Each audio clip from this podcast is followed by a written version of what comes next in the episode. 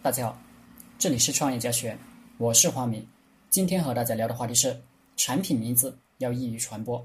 我们的思想宣传必须是人民群众喜欢的。凡是标新立异的、凸显自己创意的人，都没什么前途。而且还要能让最无知的人也能一听就明白。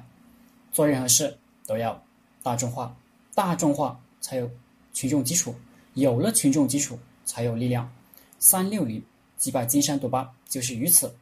伟大领袖革命成功也是因为有群众基础，能流传千古的诗句都是“白日依山尽，床前明月光，粒粒皆辛苦”之类的。越简单，传播成本越低，因为老百姓都听得懂。复杂的、高雅的，就是和群众作对，推广起来费时费力，人民群众记不住。没有群众基础就灭亡，与人民打成一片，没有教育成本是本质是常识。一个老板能学好常识就富贵，可惜现在很多人已经不知道什么是常识了。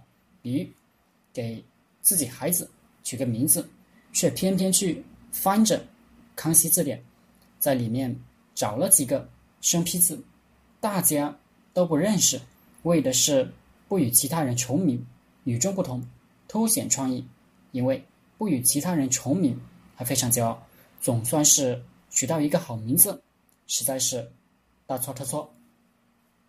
凡是利于传播的，都是人们经常看到的、听到的。比如李咏、张力，比如电影明星成龙的名字就是后来改的，他以前的名字不利于传播。而成龙有望子成龙这个成语在，成龙就捡了一个很大的传播成本的便宜。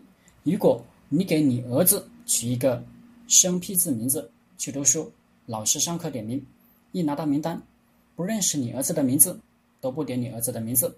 而李勇、张力这些名字就经常被点，所以学习的机会多，纠错的机会多，关注的机会就多，自然。成长的机会就多。看中国、外国的那些比较牛逼的企业，他们的名字就是简单、易于传播。理解了我今天讲的这些，至少值个几千万。比如哇哈哈、老干妈这些名字都非常易于传播。干妈谁不知道？哇哈哈就是我们小时候的儿童歌曲。国外的像。苹果这种名字就特别好，同样做电脑的戴尔就不怎么不怎么好，不利于传播。所以各位创业者，给自己的产品取一个易于传播的大众化的名字吧，就这一招会节约很多广告费、推广成本。好了，今天的课程就分享到这里，谢谢大家。大家可以加我的 QQ 微信幺零三二八二四三四二，祝大家发财。